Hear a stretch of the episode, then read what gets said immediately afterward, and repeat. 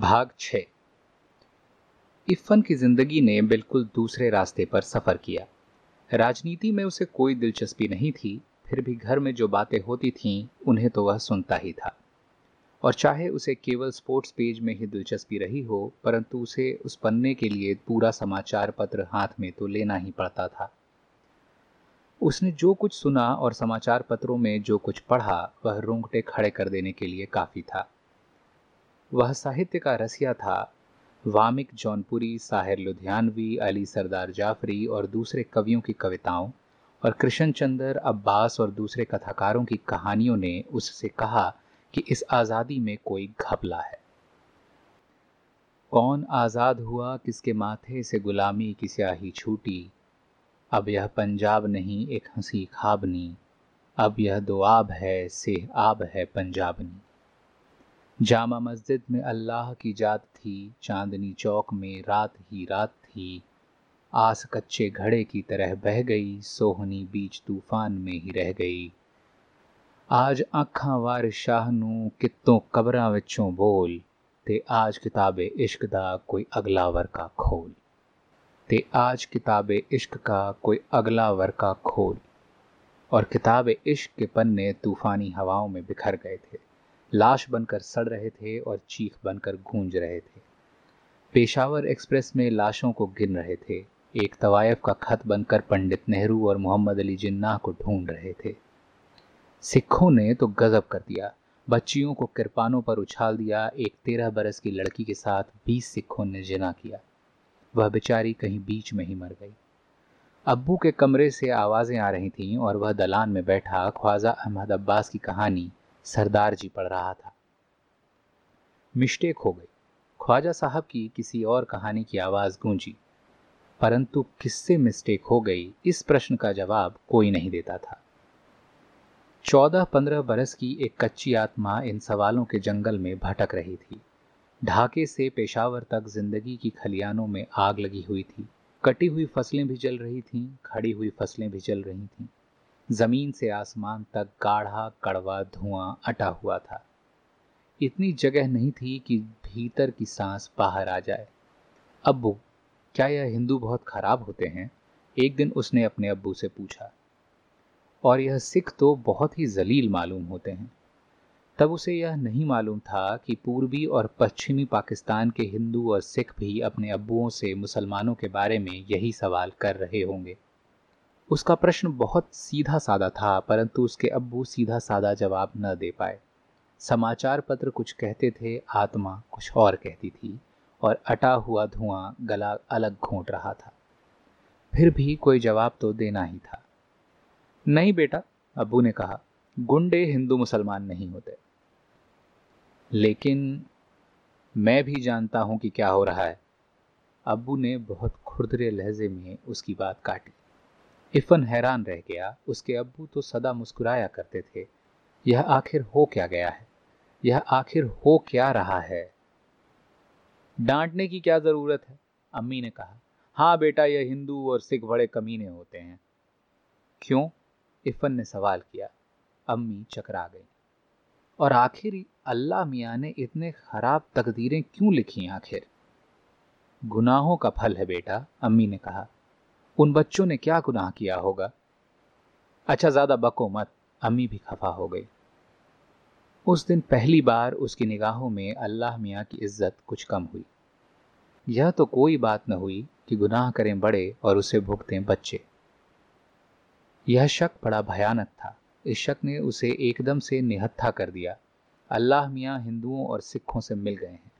उस रात उसने ख्वाब देखा कि अल्लाह मियाँ की सफ़ेद दाढ़ी खून से लाल है और वह हिंदुओं और सिखों की एक सभा में भाषण कर रहे हैं।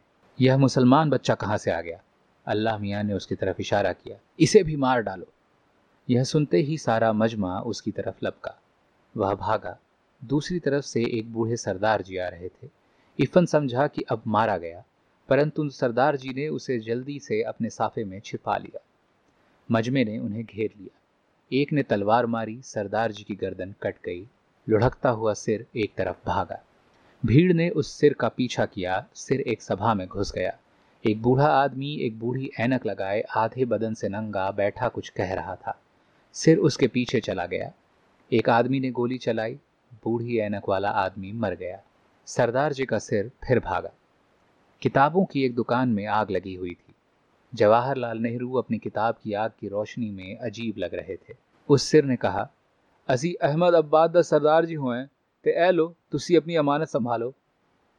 साफा खुल गया इफ़न उछलकर पंडित जी की जवाहर बंडी की जेब में चला गया। तुम कौन हो? जवाहरलाल ने पूछा। मैं इफ़न हूँ। नहीं, तुम भारत हो।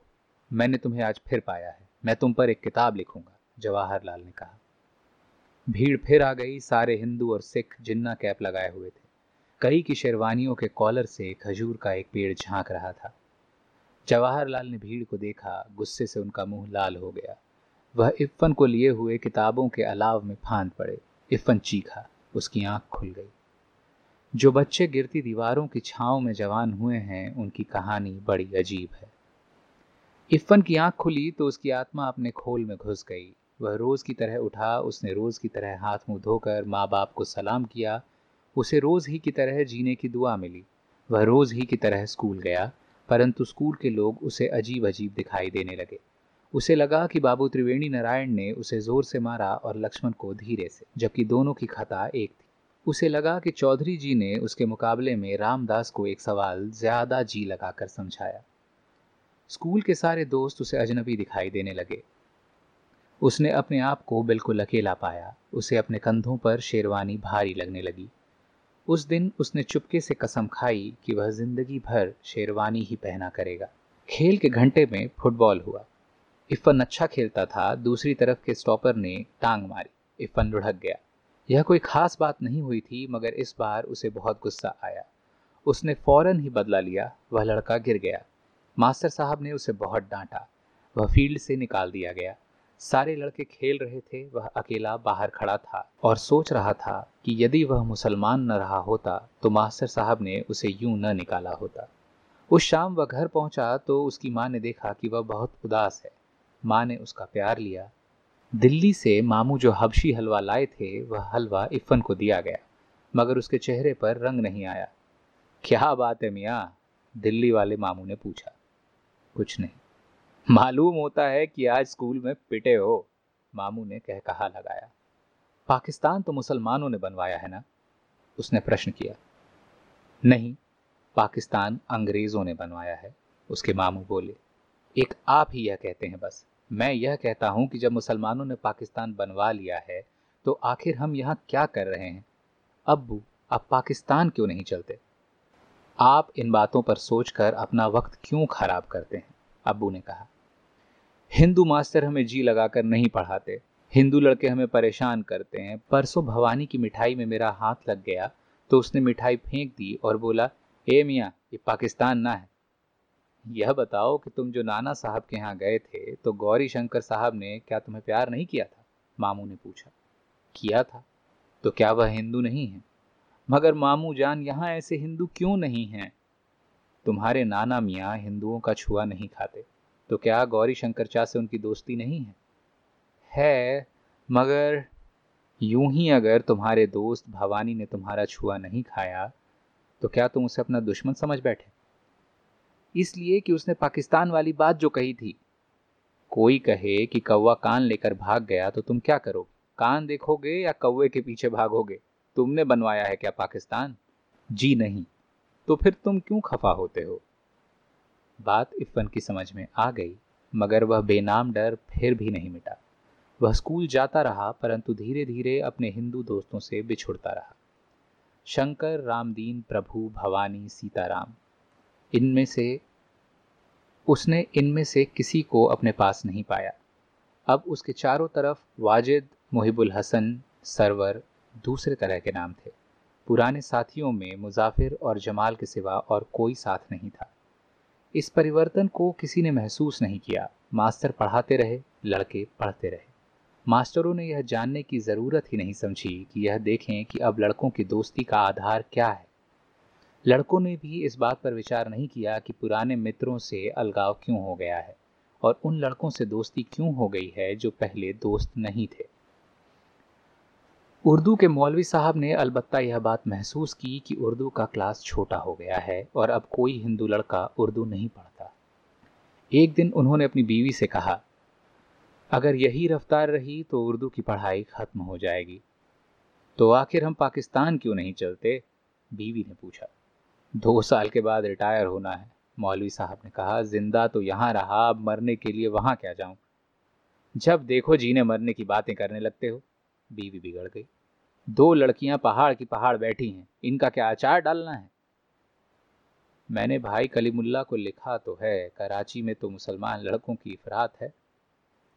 अब जिन मौलवी साहब की आत्मा पर दो जवान बेटियों के कुंवरेपन का बोझ हो, वह गालिब का प्रेम काव्य भला क्या पढ़ा सकते थे? मगर जब वही हाजिरी लेने लगते तो उदास हो जाते।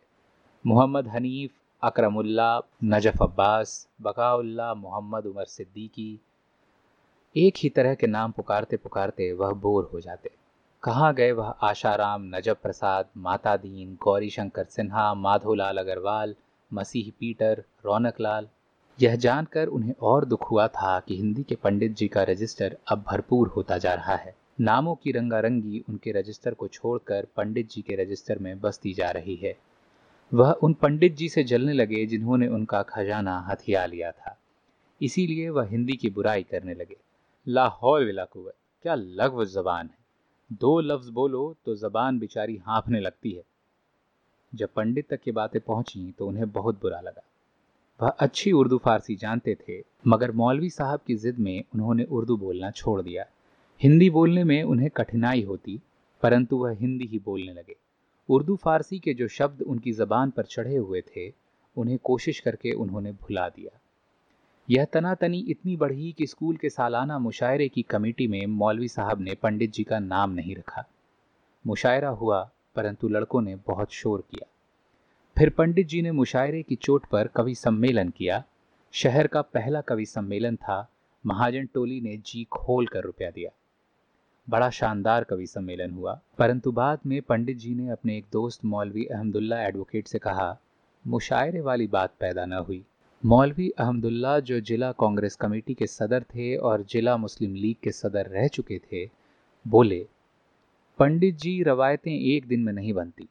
थोड़े दिनों में लोग मुशायरों को भूल जाएँगे पंडित जी को यह बात अच्छी नहीं लगी, परंतु वह चुप रह गए और मौलवी अहमदुल्ला साहब ने घर जाते जाते यह फैसला कर लिया कि वह अपने छोटे बेटे कुर्बान अली और बेटी आयशा बानो को हिंदी पढ़ाएँगे, क्योंकि उर्दू का भविष्य तारीख है।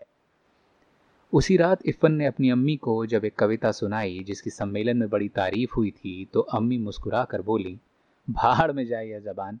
यह जबान है मुई। इससे अच्छी ज़बान तो हमारे वहाँ की मोहतरानियाँ बोलती हैं। अब यही ज़बान चलेगी। अबू बोले, जो जिलाधीश होने के नाते सम्मेलन में गए थे। वह न जाते तो शहर के लोग कहते कि मुसलमान कलेक्टर था, इसीलिए नहीं आया। यह ज़बान क्यों चलेगी अबू जब तुम और बड़े हो जाओगे तो समझ जाओगे। यह ज़बान क्या इसीलिए चलेगी कि यह हिंदुओं की है? यह तुम हर वक्त हिंदू मुसलमान क्या करते रहते हो? अबू ने फिर डांट दिया। वह कई बरसों से यह देख रहा था कि उसके अब्बू चिड़चिड़े हो गए हैं, परंतु उसकी समझ में यह नहीं आता था कि ऐसा आखिर क्यों हो गया है। परंतु ऐसा हो गया था।